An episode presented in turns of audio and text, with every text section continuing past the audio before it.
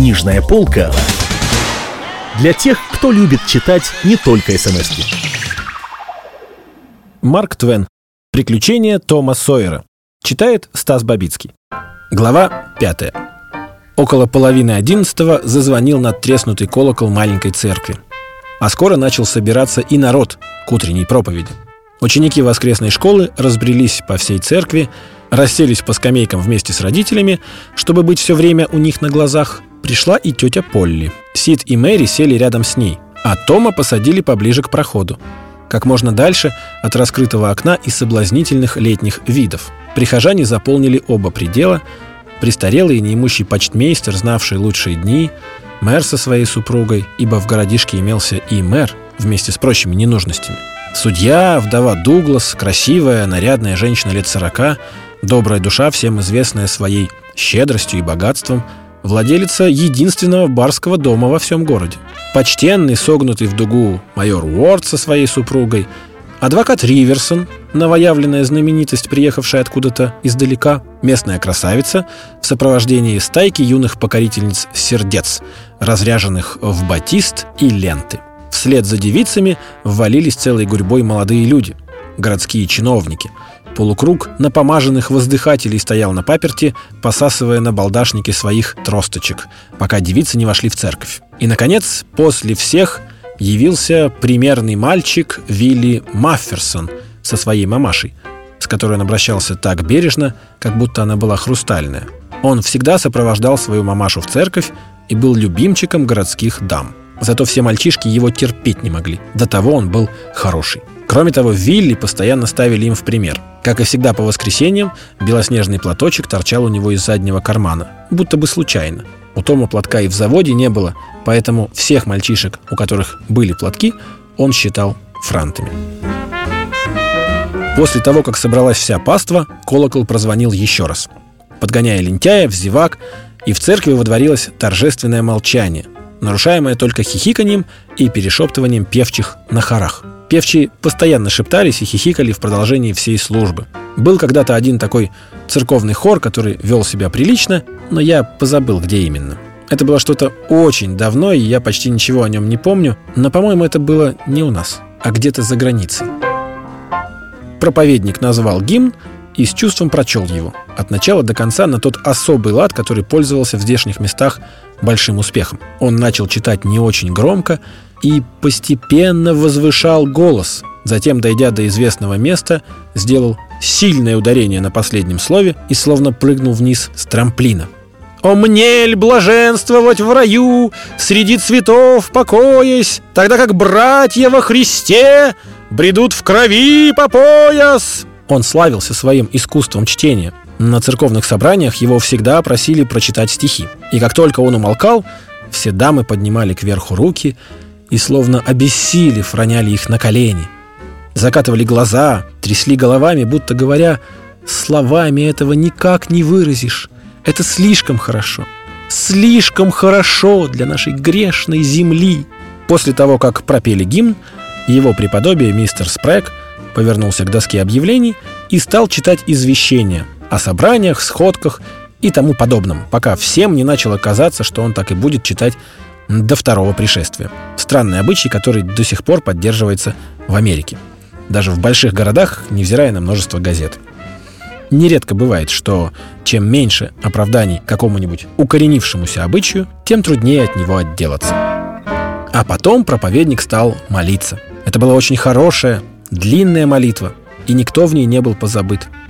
В ней молились и за церковь, и за детей, принадлежащих к этой церкви, и за другие церкви в городке, и за самый городок, и за родину, и за свой штат, и за всех чиновников штата, и за все Соединенные Штаты, и за все церкви Соединенных Штатов, и за Конгресс, и за президента, и за всех должностных лиц, за бедных моряков, плавающих по бурному морю, за угнетенные народы, стонущие под игом европейских монархов и восточных деспотов, за тех, кому открыт свет евангельской истины, но они имеют уши и не слышат, имеют глаза и не видят, за язычников на дальних островах среди моря, а заключалась она молением, чтобы слова проповедника были услышаны и пали на добрую почву, чтобы семена их, им посеянные, взошли во благовремени и дали обильный урожай, «Аминь».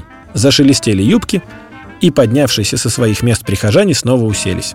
Мальчик, о котором повествует эта книга, нисколько не радовался молитве. Он едва ее вытерпел, и то через силу. Во все время молитвы Том вертелся на месте. Не вникая в суть, он подсчитывал, за что уже молились. Слушать он не слушал, но самая суть давно была ему наизусть известна. Известно было также, что после чего будет сказано. И когда пастор вставлял от себя что-нибудь новенькое, Том ловил ухом непривычные слова, и вся его натура возмущалась. Он считал такие прибавления нечестными и даже жульническими. В середине молитвы на спинку скамьи перед Томом уселась муха и долго не давала ему покоя. Она то потирала сложенные вместе лапки, то охватывала ими голову и с такой силой чесала ее, что голова чуть не отрывалась от туловища, а тоненькая, как ниточка шея, была вся на виду. То поглаживала крылья задними лапками и одергивала их, как будто это были фалды фрака. И вообще занималась своим туалетом так невозмутимо, словно знала, что находится в полной безопасности. Да, так оно и было. Как не чесались у Тома руки поймать муху, они на это не поднимались.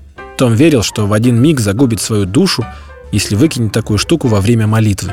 Однако при последних словах проповедника его рука дрогнула и поползла вверх. И как только было сказано «Аминь», муха попалась в плен.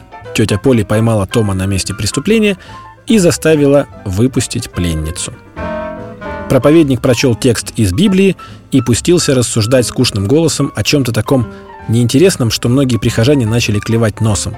Хотя в сущности речь шла о преисподней и вечных муках, а число праведников, которым предназначено было спастись, пастор довел до такой ничтожной цифры, что и спасать-то их не стоило. Том считал страницы проповеди. Выйдя из церкви, он всегда знал, сколько страниц было прочитано, зато почти никогда не вспоминал о чем читали. Однако на этот раз он заинтересовался проповедью, хоть и ненадолго. Проповедник нарисовал величественную и трогательную картину того, как наступит Царство Божье на земле, и соберутся все народы, населяющие землю, и лев возляжет вместе с ягненком, а младенец поведет их.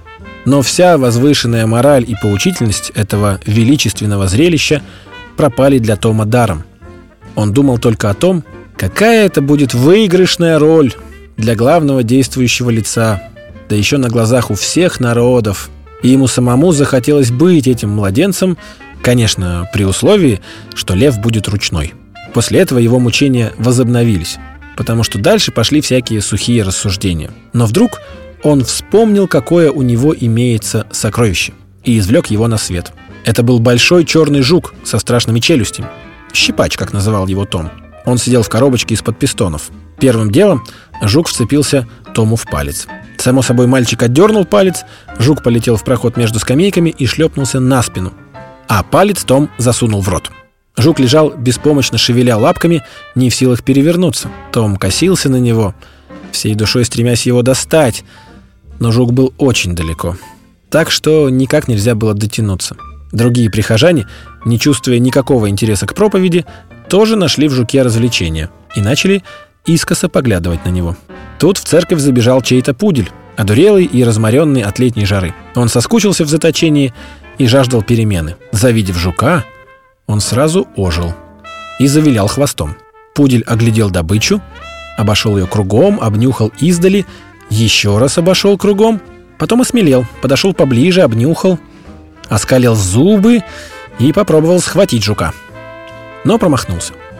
Попробовал еще и еще раз, начал входить во вкус этого занятия, улегся на живот так, чтобы жук был у него между передними лапами и продолжал игру. Наконец утомился играть с жуком и стал рассеян и невнимателен. Пес начал клевать носом, голова его опустилась, мордой он дотронулся до жука, и тот в него вцепился. Раздался пронзительный виск. Пудель замотал головой, жук отлетел шага на два — и опять шлепнулся на спину. Зрители по соседству тряслись от смеха. Некоторые уткнулись в платки, женщины закрылись веерами, а Том был совершенно счастлив. У пса был глупый вид, да он, должно быть, и чувствовал себя дураком. Но в душе был полон возмущения и жаждал мести. Пудель подошел к жуку и осторожно атаковал его снова. Стал ходить вокруг и бросаться на него со всех сторон. Хватал лапами землю в каком-нибудь дюйме от жука, щелкал зубами еще ближе – и мотал головой так, что уши болтались. Однако, немного погодя, ему опять надоело играть с жуком. Он погнался за мухой, но не нашел в этом ничего интересного. Побежал за муравьем, держа нос у самого пола. Но и это ему скоро надоело. Пудель зевнул, вздохнул и, совсем позабыв про жука, уселся на него. Раздался дикий вопль, полный боли, и пудель стрелой помчался по проходу. Отчаянно воя он пробежал перед алтарем, перескочил с одной стороны прохода на другую, заметался перед дверями, с воем пронесся обратно по проходу и, совсем одурев от боли, с молниеносной быстротой начал носиться по своей орбите, словно лохматая комета. В конце концов, обезумевший от боли страдалец прыгнул на колени к хозяину. Тот выкинул его за окно, и вой, полный скорби, все ослабевая, замер где-то в отдалении. К этому времени все в церкви сидели с красными лицами, задыхаясь от подавленного смеха, а проповедь застыла на мертвой точке. Вскоре она возобновилась, но шла спотыкаясь и с перебоями, ибо не было никакой возможности заставить паству вникнуть в ее смысл. Даже полные самой возвышенной скорби слова, прихожане, укрывшиеся за высокой спинкой скамьи, встречались с заглушенным взрывом нечестивого смеха, словно бедный проповедник отпустил что-то невероятно смешное.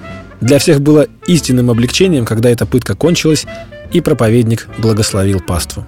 Том Сойер шел домой в самом веселом настроении, думая про себя, что и церковная служба бывает иногда не так уж плоха, если внести в нее хоть немножко разнообразия. Одна только мысль огорчала его. Он ничего не имел против того, чтобы пудель поиграл с его жуком, но все-таки уносить жука с собой щенок не имел никакого права. Книжная полка для тех, кто любит читать не только смс -ки.